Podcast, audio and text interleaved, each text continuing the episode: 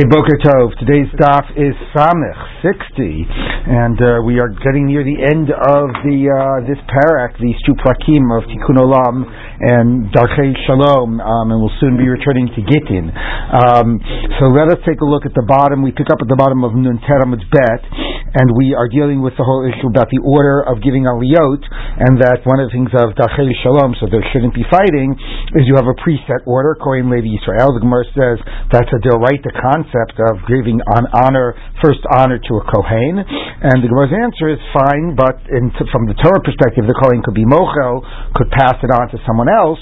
Uh, and the Chazal said you shouldn't, because once you start allowing that to happen, you'll get into, again, they'll just open the door for fights. So now the Gemara says like this. Um, Amar Rav Mattana, we are five lines before the lines get wide. Middle of the line starts with the word Beis HaKnesset. Amar Rav Mattana, Hada Marta, um, Beis HaKnesset, lo, that that you said that in the show, you are not allowed to pass, like to be mochel on your, according not allowed to give the honor to someone else. Um, lo Amin Ela B'Shabbatat Tovim. That's only on Shabbos and Yantiv. The Shchichi Rabin. There are a lot of people there. And therefore maybe there will be um, more fights, because more people will be in competition for the Aliyah. Um, Aval, b'sheni v'chamishi lo, on Tuesday and Thursday, like if you always get only the same ten people turning up to Minyan, it's more of an intimate context like the Seuda, and you are not really afraid of fights. So the Gemara says, Aini, is this really true? Uh, but one minute we know that Rav Huna was given the Kohen Aliyah on Shabbos and Yantiv, um, and and uh, and uh, you know, and he wasn't a Kohen. So we see that actually, uh, even on Shabbos and Yantiv, they would sometimes be mochel on their honor. And you're saying that the Mishnah does not allow that. So the Gemara says, um, Shani Rav Huna dafilu Rav Ami Ravasi kane chashive de'aretz Yisrael mikaf avi Now Rav Huna is different because even Rav Ami and Rav Asi, who are the most important Kohanim in Eretz Yisrael, they were uh, sort of uh, you know uh, subservient to him. It was clearly recognized that he was the uncontested major authority, you know, an honored person of the area. So it wasn't even like being mochel on the cover. It was sort of like objectively understood that he's going to get, you know, Kohen. Um, so that's how. So you know, so that was why. Um, so and now there's an interesting little Tosfos where Tosfos says, um, "I will be taken to Lo." Tosfos says, um, "Omer Rabbeinu Chanan The Bechol Havi Tridi B'Mlachta." That's for them. That during the weekday they were very busy and everybody was at work and they was they, they only had a very small turnout to show. V'lo shchichi. Aval yidan shchichi b'sheni v'chamishi kimo b'yom tov. So that's very nice that they had as big of a dominion on Tuesdays and Thursdays as they would get to turn out on Yom Tov. Okay, anyway, nice to know. Um, so that Gemara says like this. Um, uh, one minute. Um, okay, so back to the Gemara. Um, Amar Abaye, said Abaye. Um, we have a tradition. Ain Sham Kohen, if there's no Kohen present, um, Nisparda Chavila, the bundle is uh, undone. Um, so the whole like the whole bundle falls apart. So the whole idea of a hierarchy and an order, if you don't have a Kohen, you don't say, okay, well we'll do Levi Yisrael. No, the whole sort of order rests on the idea that you show the honor to the Kohen and everything sort of derives from that. Otherwise, it's all equivalent, which is an interesting concept. Like, why not to show honor to a Levi over Yisrael? But the basic idea of the Kiddashto, even though Levi is, you know, given a greater responsibility and role, the fundamental concept of Kiddusha and the mitzvah of the Kiddashto fundamentally applies to a Kohen. So therefore you can give anybody in any honor. The Amar Abaye, okay, now Tosfos, by the way, says, um, let's look at an interesting Tosfos. Actually, I think it starts with Rashi. Yeah, let's look at Rashi. Nisparda Chavila, Rashi says, Nifsa Kasher, Ibei HaLevi Es Kavodo, B'Shvil Chavilot Hanifredet. Ve'ino Kar Klal. Now, what do you do? Okay, you don't have to do first Levi Israel. Do you give a Levi after Israel? I mean, what's the story with a Levi? So Rashi's first explanation is you don't give a Levi an Aliyah at all, which is a little funny. Like he loses any opportunity for an Aliyah. Kachomer Mori Hazakein, Mori ben Yitzhak ben Yehuda, V'chein Tzida Rav Amram. Okay, so that's one approach. Mitalmidei Mori Reb Yitzchak Halevi Shamati Mishmo She'ein Seder Lidvarim Lahaktim Levi Yisrael and Misha Yirtzi Yaktim, which makes the most sense. Why should Levi lose out? So he says, no, if there's no Kohen, Levi could get like in the middle. He doesn't, but you know, can get first, can get in the middle. It doesn't matter, but it doesn't mean that Levi doesn't get an Aliyah. If you take a look at Tosfos, Tosfos says, um, Nisparda Chavila. There's a Reb Yitzchak Reb Yehuda Mefarish to Kohen Levi b'makom haroi lo that Levi gets the second Aliyah. So you can give a Yisrael Kohen, and Levi gets the second Aliyah. Anyway, that's the point. Okay, so anyway, very interesting. Three opinions. You don't give a Levi at all you know, you give a lady the second aliyah, or you give anybody any aliyah they want. The simple sense of the Gemara is that you give anybody, you know, you, you give anybody, you do it in any order. Um, I think that's the general practice, although, I don't know, Dov, do you have any recollection what's done when there's no Kohen? So they basically give all the aliyahs to Israel. Yeah, you don't have many Levians, so it's. Uh, uh, it feels funny to say there's a Levi here when I should dafka give a Yisrael before the Levi. I'm not. I'm not understanding. I understand the position of like why yeah. could get anything. Why are we worried about the Levi not getting my, like, why not just give the Levi the first Aliyah? I think there's a sense. I think like it's a two things. Number one is it seems like it's like putting a Levi in the position of Kohen, which is like you know, like you know maybe in itself of like a pagam of Kuhuna or you know an inappropriate you know honor or whatever. The, when we give it Yisrael, but then there's like not a Havamina that that's what we're doing. You know what I mean? Like a Levi, it seems like well, you know, but Yisrael it's under, it's more like understood, which is I think why the idea is well, fine, you give a Levi the second Aliyah, but it's somehow more of a blurring of the boundaries when a lady gets Kohen. Um, but yeah, I mean, it's so, but, but, yeah. This, you know, as a governor, you feel Levine get plenty of Aliyahs, there's no Kohen uh, So you want to give a Aliyah, right. Never get Aliyahs. Ah, that's a good point. So it makes sense to just go ahead and give them all to Yisraelim. The weekday, the other day, Joe had a Kohen when there was no Levi, right? Right. And did they did give no, There was no Kohen. There was no Kohen. And chose a Levi. And, uh, oh, and you're Levi, and they gave you Kohen. Oh, that's interesting. Now, nobody here says not to give the Levi Kohen, right? I mean, you know, and I mean, at least in, I mean, I guess in the f- two out of the three positions, it, it, that's implicit. One says you don't give a Levi at all, one says you only give him the second Aliyah. But in Rashi's opinion, that you can do any order, a Levi could get Kohen. Right, so that's true. Who said that. Ah, interesting point. Okay, there you go. That's a good point. Okay, so back to the Gemara. Um, okay, Amar Baye, Naktinan, we also have the tradition, Ein Sham Levi, if there's no Levi, Kori Kohen. A Kohen gets the second Aliyah, because a Kohen's also a Levi. So, but with that, problem is that that sounds like a demotion, so we'll see about that in a minute. Where says, Aini, is that really true? Amar Rabbi Yochanan, Kohen Achar Kohen Lo, you can't give a Kohen an Aliyah after Kohen, Lo Yikra, Mishum Gamosha Rishon, because they'll think that the first one they've discovered after they gave, a, they'll think, people say, oh, why did they give another Kohen? Didn't they already give a guy Kohen? Oh, must be that after they gave him an Aliyah, they found out he wasn't really a Kohen. Okay? They found out, maybe, you know, that, and that's why they had to give another Kohen. So that'll make, that'll lead to a stigma on, on the first guy, so you don't do it.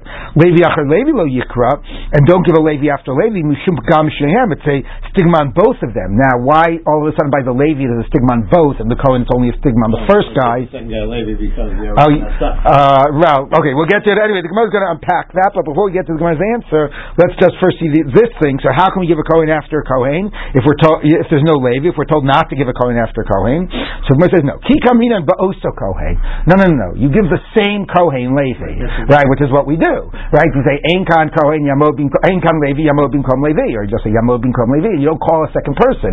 So then everybody understands that oh, he's get, you know, there's no problem with him. He got the first Aliyah and he's getting the second Aliyah, and they understand it's because there's no Levi. So I just have to tell you, well, there's two very funny stories. Well, one is much funnier than the other. Anyway, I was learning this parak way back when, 30 years ago, with Herzl Hefter in Gush, um, and uh, he's a, he's a Levi. So we get up to this line and says, if you know, if there's no Levi, you give the same Kohen the Aliyah twice. He says, all right, but what do they really do? So because he had never been in Shul when there was no Levi. because he's a Levi, and he couldn't believe that you really give the same guy the second Aliyah. anyway, but the other story is is that uh, Rabbi Weiss, um, you know, when he would uh, go visit his uh, father, Alav Shalom, in uh, in Israel, he would always like they would always wind up going to I don't know, just like Taimani uh, Shul in the in the yeshuv there, and uh, where you know they expected that when they give you somebody the Aliyah, he reads. You know, the person they give the Aliyah reads.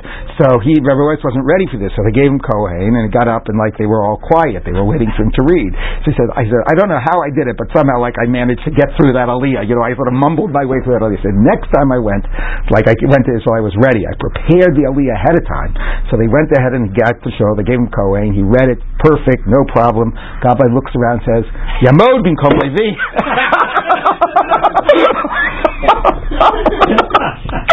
so anyway, so there you go. All right, so all right, so that's what you do. You give the the aliyah twice. Um, anyway, so the Gemara says like this. Uh, um, so now the Gemara wants to know the following: Why? If you give a Levi after Levi, you're afraid that that'll cast aspersions on both of them. Some people say, "Oh, why'd they give the second guy Levi? Must be the first guy wasn't really a Levi." And then other people will say, "Hey, they gave that second guy a Levi, but but but we already had a Levi. Must be that second guy's really a Yisrael." Right? You understand? You could question either of their status. So the Gemara says, why by two Levies do you question, is it, will people cast aspersions on both of them, like some on one, some on the other? But by Cohen, they'll only cast aspersions on the first guy. Like, why shouldn't they say, well, maybe the second guy's in real Cohen? That's why they gave him the second Aliyah. So the Gemara says like this. Um, so the Gemara says, Ma'ishon Levi Achar Levi, Dika Pagam Shnehem, that, that the people that cast aspersions on both of them. Dami Chamin, I love Levi. One of them must not be a Levi. Um, Cohen so Kohen after Kohen, they could say, same way they could say the first guy turned out to not be a real Kohen, they'll say the second guy turned out to not be a real Kohen. Thank you. So, Gemara says no. No, no, no. It's a case where we know, everybody knew that the second guy's father was a Kohen, there was no question about the second guy. So the Gemara says, you can't say that, because it's, uh, say, then that would be the same case by the Levi. So say it's a case where we knew the second guy's father was definitely a Levi. Right? So clearly the Bright is making a difference between the Cohen scenario and the Levi one. You can't make it a, oh, as a special circumstance. So Ella, here's the difference. Amri, what will people say, even if they knew who the, uh, who the father was? They'll say in the case of the Levi, Mamzeres Onistina Nasiv, maybe his father, even though we know his father was definitely a Levi, maybe he married a Mamzeres, uh, and possibly Lazari, and therefore his child is a Mamzer and loses the status of Levi.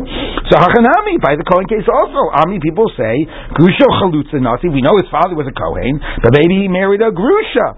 The Achle Lazari, and his son is a Halal and not a Kohen. So clearly it's possible to cast aspersions even if you know who the father is. So why again, by the two Kohanim, are they only going to cast aspersions on the first one? And by the Levi, they'll cast aspersions on both. So the Gemara says no. Here's the reason. So sof Levi mikahave. If a Kohen was a Halal, which Aliyah would he get? If a Kohen was a halal, the Kohen's father married a grusha, and the Kohen is a halal, and he loses his kedushas kahuna, which aliyah would you give him? Yisrael. So here's the thing: you give the first guy Kohen, and the second Kohen you give the second aliyah, right? It's not. It's, there's no possible interpretation that the second guy is a halal. If the second guy was a halal, he'd be getting Yisrael. So the only possible interpretation people have is the second guy's the real Kohen, and they found out the first guy wasn't a Kohen. But by Levi and Levi, the second guy is getting the Yisrael Aliyah. So you could say the second guy is really just a Yisrael status. He lost his Levi status. You could say, no, the first guy was Yisrael and they have to replace him with a real Levi. So that, by the Levi after Levi, they could have both possible interpretations, whereas Cohen after Cohen, the only interpretation people will give it is that the first guy was not a real Cohen and you had to replace him with the second guy. Okay, so now the Gemara says like this.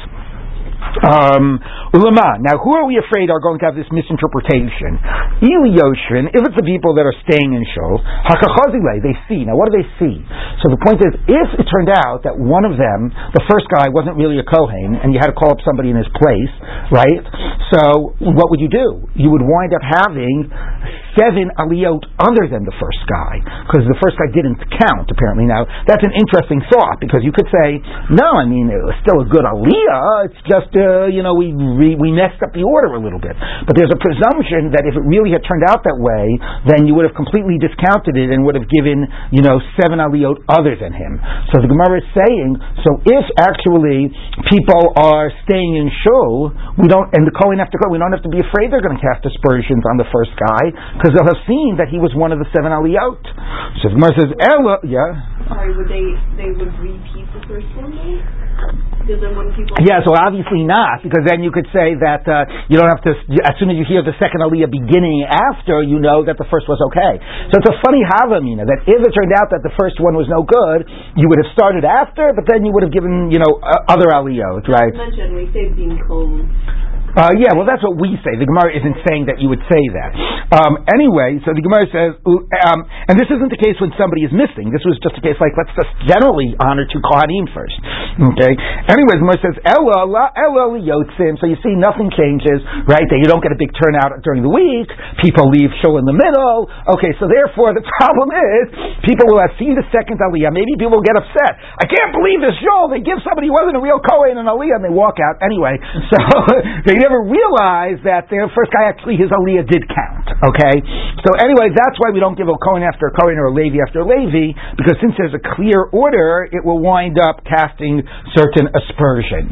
Um, you know, there's an interesting issue with the Maharam mi-Rothenburg about what happens a city that's like all Kohanim. You know, what do you do and so on. Um, like if you don't really have those choices. Anyway, so the Gemara says like this. Um, uh, okay, Shalchule b'nei Galila Rabbi Chelbo. So the, the the, the the people of the Galilee sent to Rabbi Chelbo. Acharehen mi Korin. After Kohen and Levi, what's the order? How do you divide the rest of the Aliyah between the Israelim? Okay, Lo He didn't know.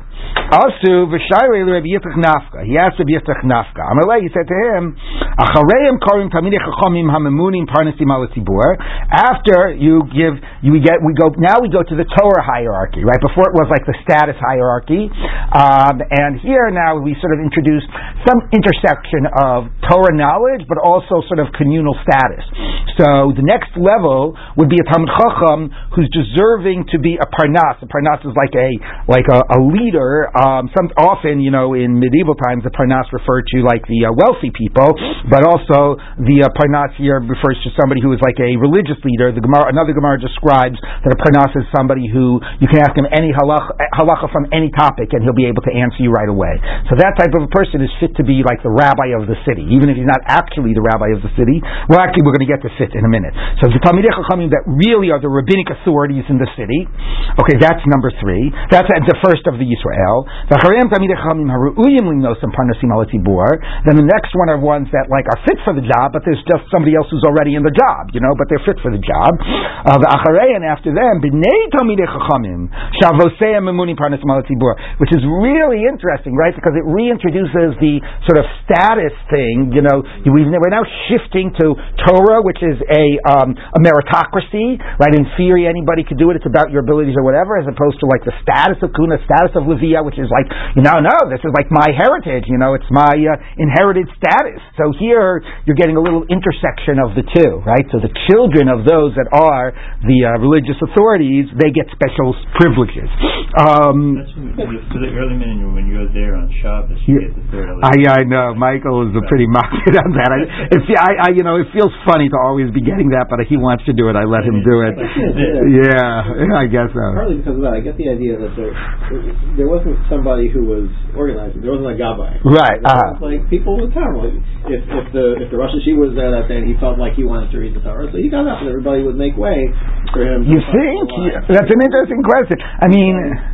Uh, first of all, otherwise that would really lead to fights. I mean, talk about leading to fights. There's nobody in charge, so everybody is trying to decide at the moment who's the next person who's going to get up. Well, that's the sense I get. Why do you get that sense? Everybody would get the, have the same. If the same people came to shul every week, right. every day, the same people would get a liyah. Right. Although it might be that there were multiple parnasim. It might be they had multiple children. The same way there are multiple kohanim. You know, a regular guy, right? Regular both would never. Yeah. Well Yeah, we're gonna, well, we're not going to go through all seven. There'll be a few out, open slots at the end.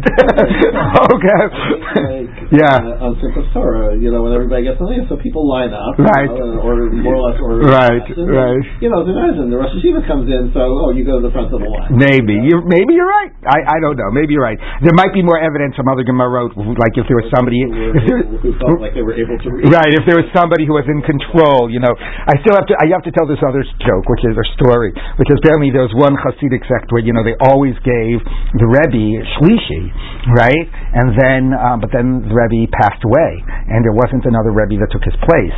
So the next uh, Shabbos, they they basically just called his name, waited, said Amen, and then they read the Aliyah. So they were going on like this for like you know you know for for you know for months and years. Anyway, some guy was visiting you know the uh, the show and he was like aghast. He says, "What is this? crazy? They going to give him? Whatever." He says, "Don't worry. Next Shabbos they'll give him Hagba."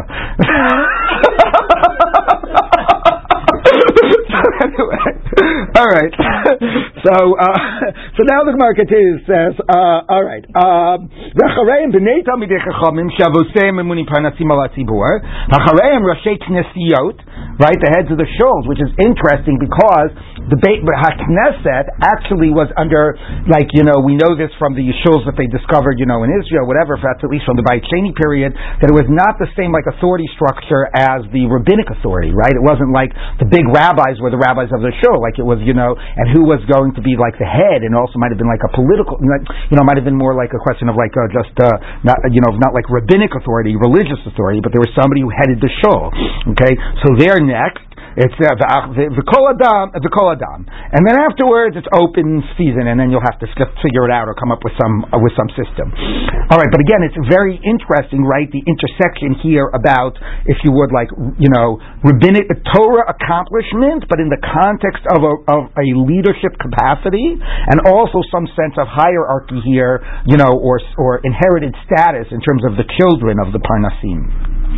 So now the Gemara says like this: um, Shauchel b'nei Golil Rabbi Chelbo. So another thing that the that the that the, those people in the Galilee sent to Rabbi Chelbo. Malik wrote the Chumashim b'teit Knesset b'tzibur. Can we? Um, and here, by the way, it is interesting, right? Because you have people that are in the shuls and they're turning to the rabbis for guidance, and they're turning to a distant rabbi for guidance, right? So that's an interesting phenomenon in itself. Anyway, can we read in the Chumashim? Now, Chumashim was not a codex, was not a book we have it. Rashi makes a point that for them Chumashim meant a scroll, but but there was a separate Breshit scroll and a Shemot scroll, and it wasn't wasn't all together as the entire Chamishay Chumshay Torah. It would be called a Chumash, right? Chamishay Chumshay Torah. So one of them is a Chumash. Five, all five of them are is the Sefer Torah. Okay, written with the same. this is the same like requirement. Yeah, so Rashi, it's not clear. I'm going to say, tell you in a minute what the Rambam's position is on this. Okay, but from Rashi, it sounds like the implication is yes. That the only difference is that it was just a fifth of the entire thing. Okay, so can you use them in shul? But Tzibor, lo biyade, he didn't know the answer. Um, Aser Shaila Rav Yitzchak Nafcha, they went and asked Rav Yitzchak Nafcha, lo biyade, he didn't know the answer. Aser Shaila Be Midrasha, they asked in the beis Medrash, Upashtua Meha, and they concluded it, they determined it from the following statement. Amar Rav Shmuel Bar Nachman Rav Yochanan, Sefer Torah Shachasa Yiriyah Achat, if you have a Sefer Torah that one of the one of the parchments is missing, you know, it's missing like I don't know, two columns, you know, three columns. One parchment somehow I was be removed in order to be fixed or something. In that case, in Korimbo, you can't read from it. So if you can't read from something that's like forty, you know, like you know, ninety nine percent of a Sefer Torah, I certainly wouldn't be able to read from something that's only twenty percent of a Sefer Torah. So the Gemara says, no, the lohi, that's not a good comparison. Hustam. That's actually an incomplete Sefer Torah. Hacha um, lo. Here it's a complete gracious. Right? So there, even though the Sefer Torah that's incomplete has all of Bereshis and all of Shmos, is missing like one thing from it, it's still seen as something that sets the Pagam. If we're talking about Kavod HaTzibur, right, which is, you know, um, and we'll see the Kavod HaTzibur concept in a minute, right, to have something that's seen and perceived of as being like broken and chaser is different than something that's seen as whole, right, even though it's a, you know, it's like think about Shabbos. It's better to do it on a shalem roll than on a big challah that is, has a little piece broken off from it, right? So there's a difference in terms of the perception of that issue. So we'll let's read another thing, and then I want to talk about the Rambam's very important position about this and the, the Joseph's interpretation of it. So now the Gemara says like this. Um, Rabbi Rabbi Yosef Dami Travai, Rabbi Yosef both say, Ein kohen b'chumashim b'veit knesset. You're not allowed to. Mishum, even though we thought that theoretically you could be, and it would be different than a Sefer Torah chaser. Mishum kvod hatzibur, because of the honor of the tzibur. Okay, so it sounds like, well, that ends that. You're not allowed to do it. Now the Rambam actually, here, let me just grab the Rambam. No.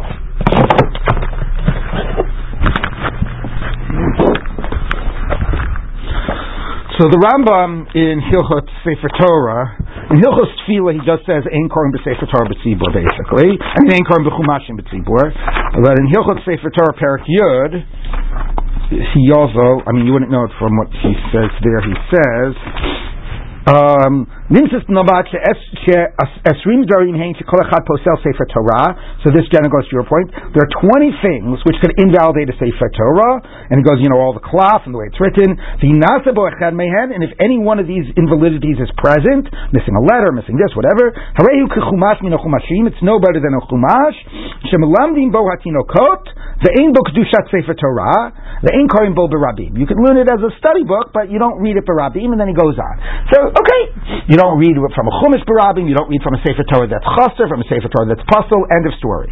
Says the Kesef Mishnah on this, who is the Beit Yosef, right, for Yosef Karo, he says this in the Beit Yosef, and he paskins this in Shulchan Aruch. He says, Nimsei Kuva Lirabeinu, Shekatav Bo, Shemevarchim al Sefer Torah Pasul. V'shekach nagu b'snei geonei olam that actually, if all you have is a Sefer Torah pasul, you can use it and even make bracha, a bracha. The Rashba Tamal Dvarav. The Rashba couldn't understand it. He because he said it must have been a mistake because you know.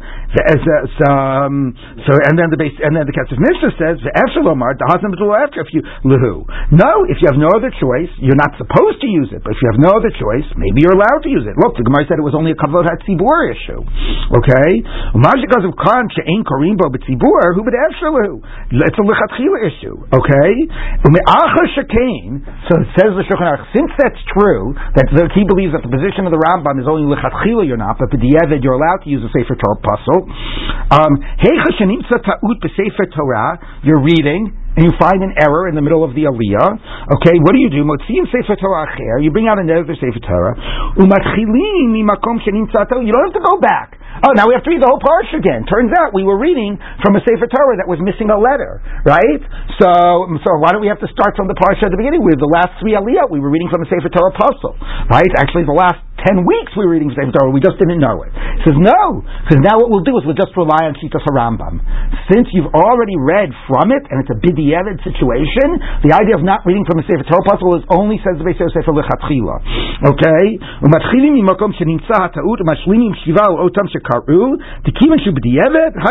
efshar. Okay, and then he goes on and on, and that's basically how he passes in Shulchan Aruch, and that's basically what we do. We don't go back and do the aliyah again, and that ultimately is relying on the position of the Rambam. Now, what would you have is actually you had it as a lichatchila, and that was your only Sefer Torah you had in Shul. Right? You really only had a Sefer Torah that was pasul. You were a small community. You didn't get a chance to fix it by the next Shabbos. Right? Could you actually lichatchila read from it from a brachot? You know, so according to the Beis Yosef, the answer and his, you know, this true of the Rambam, the answer would be yes. How that actually plays out halacha lamasa, you know, because obviously there's some resistance to this idea, you know, is an interesting thing. But again, with all of this, the important issue is that the idea of chumashim is still like a scroll, you know, that's one scroll. It's a Sefer pasul. At what stage would this even allow, I don't know, a printed Chumash, which is so different in so many ways, right? It's not a scroll, it's not the parchment, it's not the ksav, it's like a million things. Is maybe that's like a completely different animal altogether, right? How much is close enough to the model of the you know what a Sefer Torah is that the it would be kosher even according to the Rambam. Okay, so now the Gemara continues. So that's in terms of the, what what constitutes a Sefer Torah to read from. Now the Gemara continues on like this. Um, Rabbi of Yosef Damitavai, Rabbi and Yosef say, Ha Sefer Aftarta also. If you have a Sefer of the Haftarot, like we do. Anybody knows if you're a Gabbai, right? They have this printed. It's nice big print. You know, you know, you know. It has all the haftarahs together. Got the brachas at the beginning. You go to your right parsha. The haftarah is a nice big print. You're not allowed to use it. You can't read from it on Shabbos. Okay, why not? If you can't read from Shabbos, I don't know when you're going to be reading from it. Why not? Anyway, um, um, my time, Delonit only save because it's, you it shouldn't have been written. Now, what does it mean it shouldn't have been written? Because you're not supposed to write like a little segment of, of a piece of Tanakh out of context. Like if you want to learn Yeshayahu, you should be learning it from all of Sefer Yeshayahu. You don't just take this one perek, okay? And therefore, since it's not appropriate to have a Sefer with this, like a, that's an excerpt uh, like this, then it's not something that you should use to be reading the Haftorah from the Tzibur. So the Gemara now continues and says, and it's not only a question about reading it from the Tzibur, it says, um, uh, at least according to one opinion, uh, once you're not allowed to use it to read from, then it's even muktzah my timer, the halo chazik because you shouldn't be reading from it. Which is interesting. Like what? Like you can't read it petziba, but does it mean I can't even like learn from it? But it shows that same type of a resistance. What does it mean to you know be learning something out of context? Just learning this one perek extracted from its original setting in Tanakh. So first level is you know you don't actually. It's certainly not appropriate as kavod hatzibur type of a thing. And then the next level is maybe it's not even appropriate to be learning from it in that context. Just to clarify, yes. Uh, yeah, so we'll get to that in a minute. so, right, we'll get to that. The lohi, wait a minute, let's read this. Shari tule, not only are you allowed to move it and it's not muktzah, so you could learn, use it to learn from, Shari lamikribe, you could use it to read from. Now here's another issue that's more about learning than about a ritual, you know, reading, but they would uh, read from a book of Agaritas, written rabbinic stories, right, on Shabbos. Now that's a different concern. That's not because it's a parak of Tanakh taken out of context. That's because it's Torah Shebaal Peh and you're not supposed to be writing down Torah Shebaal Peh. But of course, you know, on Shabbos, you know, it's like the whole idea of like memorizing and reciting, whatever it was. Somehow it was easier to just curl up with a good book on Shabbos rather than keep it and do, do it from the oral memory. So Ella, Kivan Efshar, my favorite Sometimes because of our, you know, we you know we need for the sake of preserving Torah to some to write down Torah Shebaal Peh. That's a general sort of theme that we know about, and therefore, and therefore we, even though it's not ideal that it's written down, so the same is true about the Haftarah, it's not Efshar. What does it mean it's not Efshar? So if you look at Rashi, Rashi says, Hakanami Kivin Efshar, uh, Rashi says, um,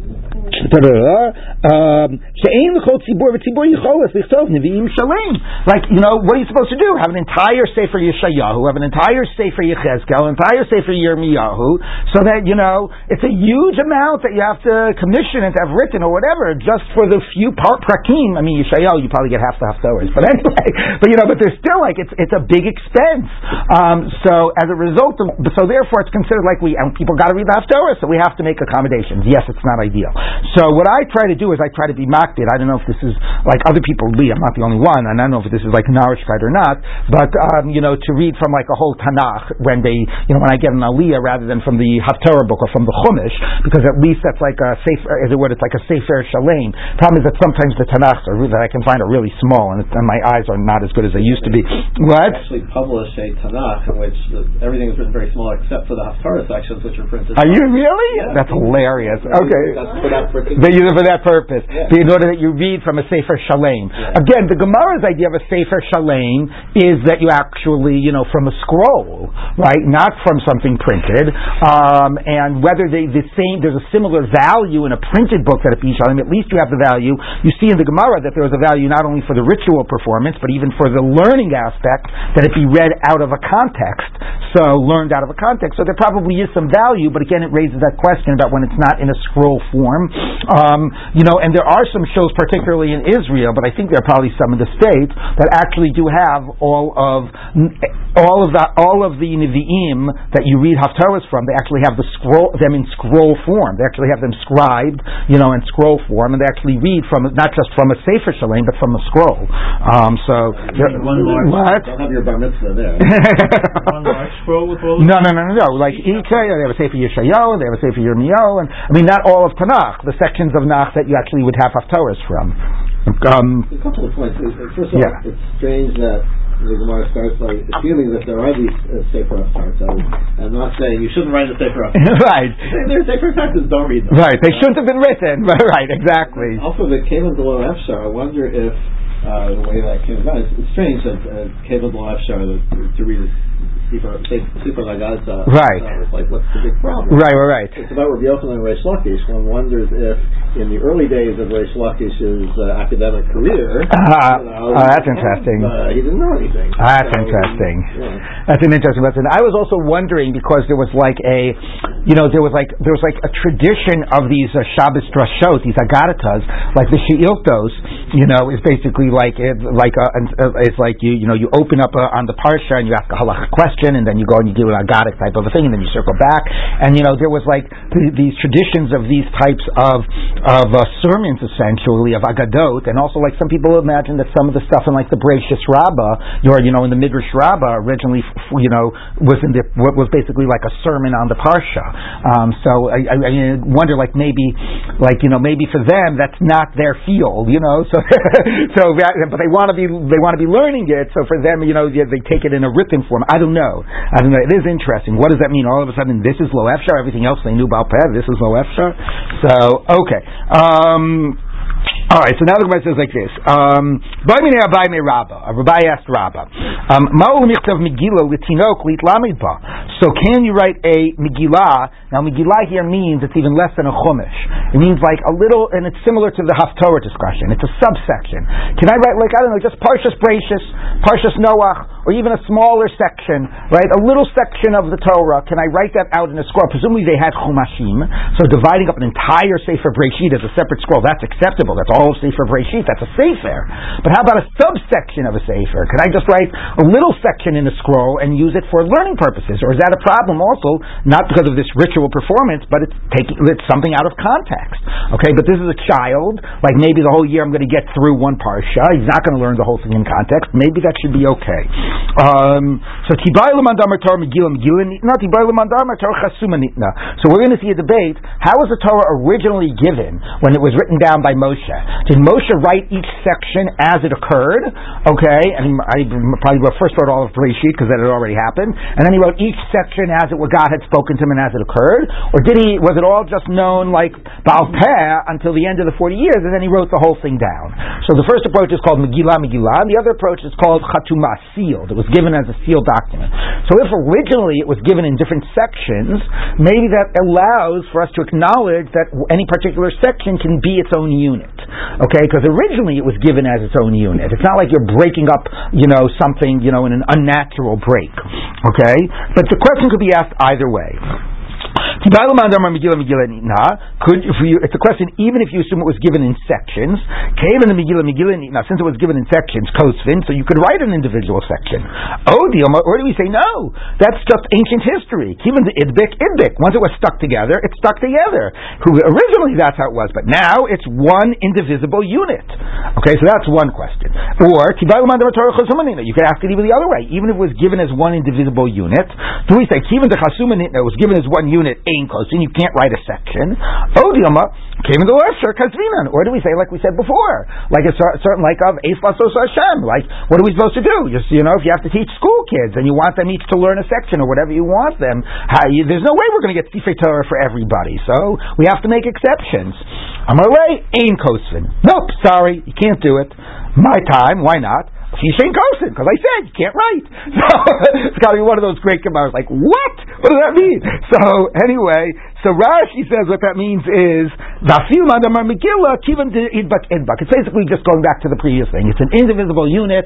It's even with Eis Lasos Slashem that could allow certain things, writing down Torah Shabbat writing a Sefer of Torah. But when it comes to Torah Shabbat right? You know, and you know the Chamishe Chumshe Torah, that we have to treat with this, you know, complete sort of. Uh, uh, uh, you know, it's it's like sacrosanct. Like you know, you cannot, and it's completely indivisible.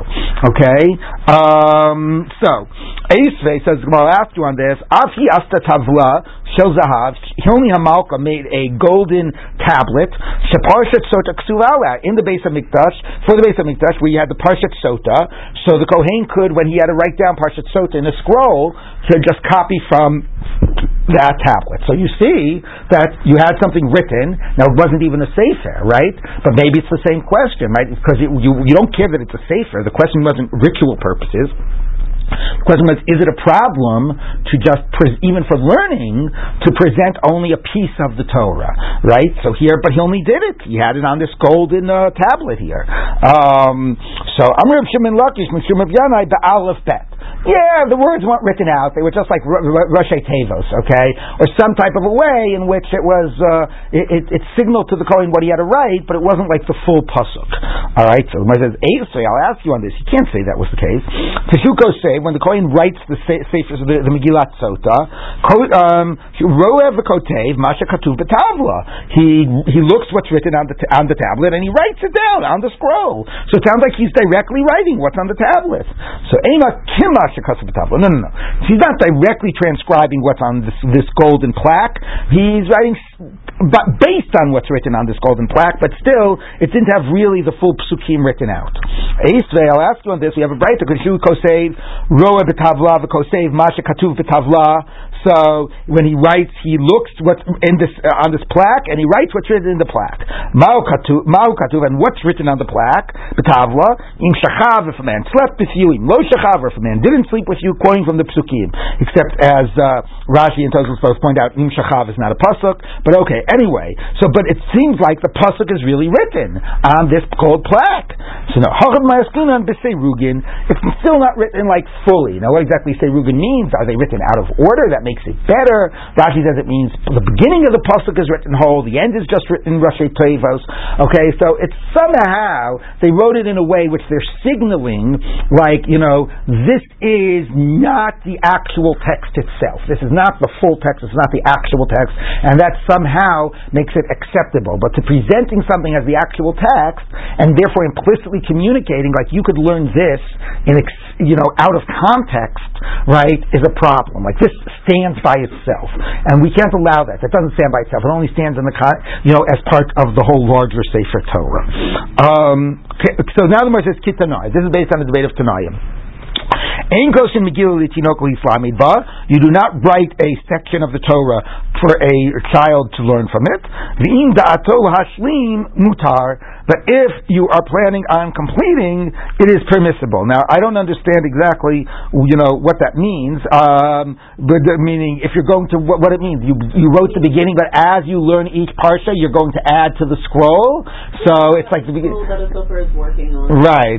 So we're going to start with Bereshis, and then after we get that, next in, in, in, six weeks from now, we'll be done with Bereshis. We're going to give you Noach, and we'll add Noach to it, and we'll scroll it. So eventually, we're in the process.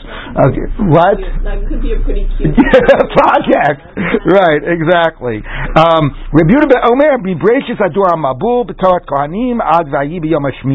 Actually, you can't write into. Now it seems is, is he clarifying this? The Gemara says it's a debate of Tanaim, so it sounds like he's actually arguing and saying, no, no, no, you can have individual sections. Like you can have from Bereshis to Dor Hamabul, right, which is essentially right Parshas Bereshis, right, or you could have B'toras Kohanim Ad Vayibay which is Vayikra and Sav. Okay, so you could actually have separate sections. So it sounds like Rabbi Yehuda is basically okay with this. The funny thing is now, of course, you know, you go to the schools and they have a Sefer Bereshis, right? so what is it? I mean, I don't know the answer. Maybe because it's printed and it's not in a scroll context, it's sort of like the Gemara's Aleph better say Rugim. Like it somehow, you know, sends enough of a message that this is not, you know, the full context. But I don't know. Dafka, a lot of kids learn, and they don't learn with an appreciation that this occurs in a larger context of of the Torah. But so yeah. Those series have the other stuff like right? I mean, there is a right. There is a, uh, uh, bet people doubt. Oh, so you mean it's sort of like a daito lahashlim type of an idea? I mean, yeah. You can have a, the the humshe, the chumshe. That's true. No, you're right. Oh, that's a good point too. It's not a megillah. It is a chumash, right? And we did say before that the chumash was okay. So that's also a very good point. Yeah. Okay. So now the Gemara says like this. Um, uh, let's go back to this earlier debate.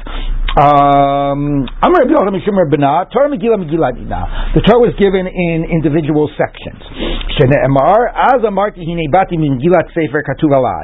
I said, Behold, I have come with a Megillat Sefer, a scroll of a, you know, a, uh, of, of, uh, I don't know how to translate the word Megillah other than scroll. Anyway, a scroll of a book which is written about me. This is David Amel talking. It's in Tehillim. Uh, Rashi quotes a whole midrash, which is this is about that the found psukim the Torah that made it that spoke to his legitimacy, even though he was a descendant of Ruth. Anyway, it's understood to be referring to the Torah, and it calls it Megillat Sefer. So presumably a book composed of Megillot, and recognizes the existence of subsections within the whole Sefer Torah. Um, Reb Shimon Torah Chatumanitna. No, it was given as one indivisible unit. Et Sefer Torah hazot. Take this Sefer Torah, it doesn't call it Megillat Sefer, it's one Sefer, and that's at the end of Dvarim, so it was one unit, and that's how it was given. Um, the Idach Nami Haksiv lakorach, what does Reb Yochanan do with that pasuk? Who the pasuk the Idbik? Sure, after all the Megillot were stuck together, it became a Sefer, but it was still, it wasn't given as the, originally as one unit. The Idach Nami Haksiv Sefer, a book, a sefer of, of scrolls, of sections. Kasuvalai. Who Ikli Megillat? No, Megillah doesn't mean a section. Megillah could refer to an entire Torah. Megillat Efa.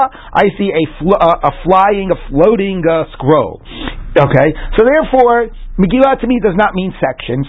Inami, Levi. No, maybe I will concede that there are a few sections which were did have a separate status. The Amar Rabbi Levi, Shmona Parshiot Nemru B'Yom Shu Kama Mishkan. Eight Parshiot were said on the da- time, the day that the Mishkan was erected. Because you know the Mishkan's erected, you need to like know a lot of halachot that now apply to Kohanim and the Korbanot and so on. What were those eight Parshiot? Even though they were not all written in the same place in the Torah, Eluhain, Parshat Kohanim, the Parsha of the Kohanim, and Moral Kohanim B'nei Aaron, right? What's their status and so on.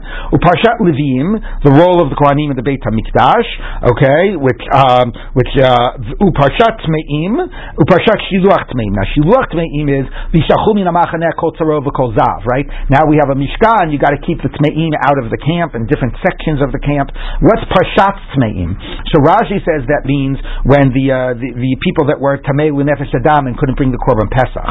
Um, so it's actually a narrative, which doesn't, I mean, it's a narrative with a mitzvah in it, but it doesn't fit as well for this section. So Tosfos says that actually it's just referring to the whole uh, section in the Torah that talks about Tumas Meis and Tumas Sheretz and Tumas Nezela and all the Tumot. Okay, Uparshat Achrei Mot, the Parshat of Achrei Mot, which is interesting. That's about Yom Kippur. You didn't exactly need that on the day that the Mishkan was erected, which is Rosh Chodesh Nisan.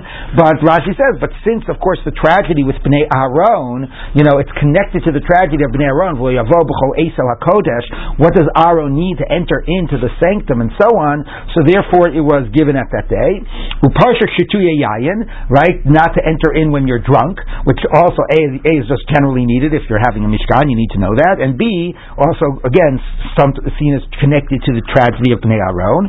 Uparsha Neirot, the lighting of the menorah. Um, Bahalotcha, Uparsha Para, the Para Aduma, which, uh, you know, since you, everybody needed to be pure to enter into the Beis Hamikdash, you had to give them a way to be pure, the Mishkan.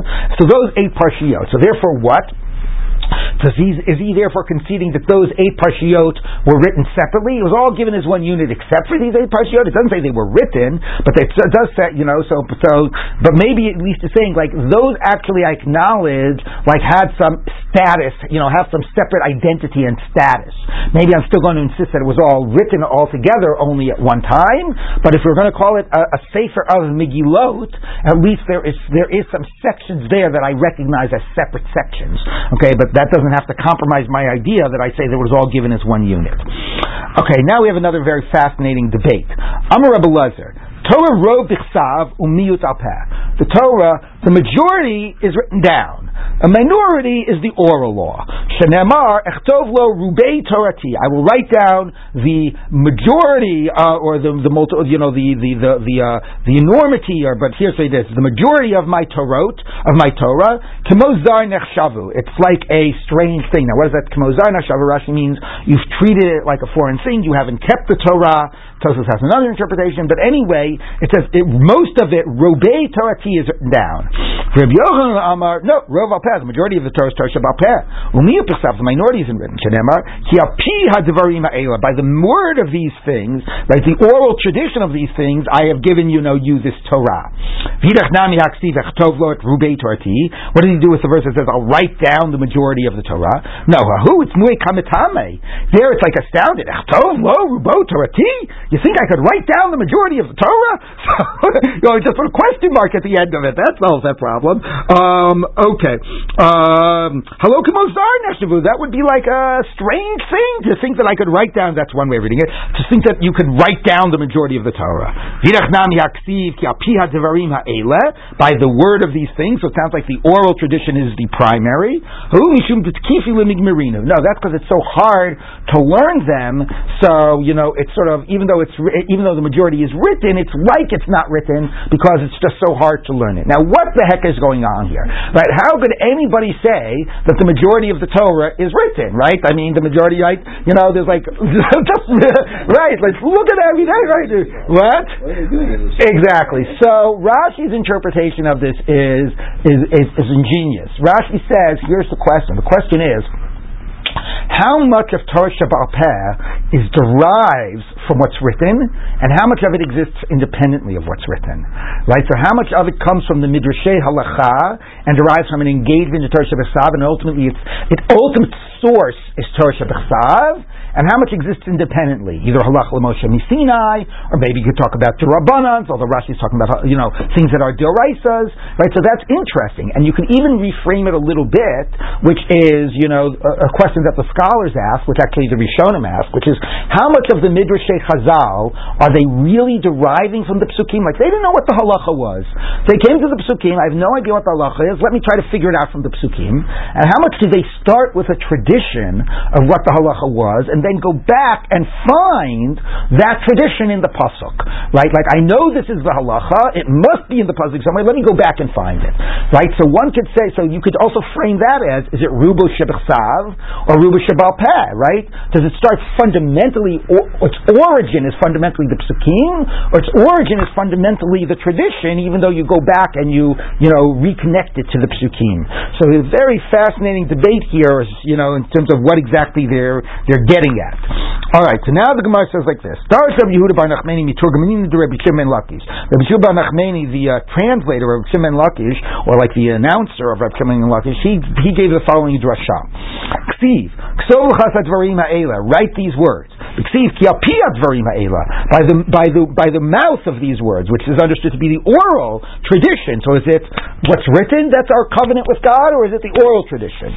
Um, So dvarim shebechstav B'chsav, Iyatai Rishai Lo'oman Ba'peh. Tram Shabapeh, Iyatai Rishai Lo'oman B'chsav. There's Ksov L'cha, as Adrei So what's written has to be written, and Al Pi Adrei What's oral has to remain oral. You don't, you know, you don't, so you, you know, you don't uh, sort of uh, quote psukim by heart, or you, maybe you're not supposed to anyway, but you don't turn it into a, a an oral tradition. Like if, you know, you can quote it from memory. Like, you know, there's a, there's a whole piece about, uh, about, uh, you know, the whole Tshuva Rav Yosef. Do you think every time Chazal quoted a pasuk, he said, wait, wait, wait.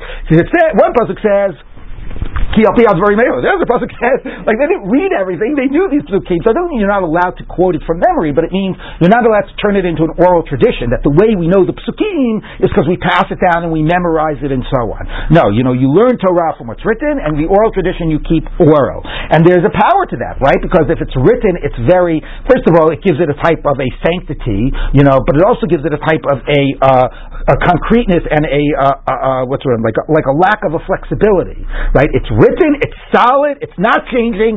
This is it. You have to work from there, right? Whereas the oral Torah, right, is much more about tradition and passing down, and you know, from Rebbe to talmid and so on. But it also allows for development and change. So you want to keep each thing in its right place. Um, so that's what he says. Um, Today Rabbi Shmuel Tana, and so has Rabbi Shmuel they taught, Eila Eila, um, Eila, Eila Hadvarim, Eila Takotev, Halachot. No, no, no. Actually, you can write this, but you can't write halachot. Now, what is the this?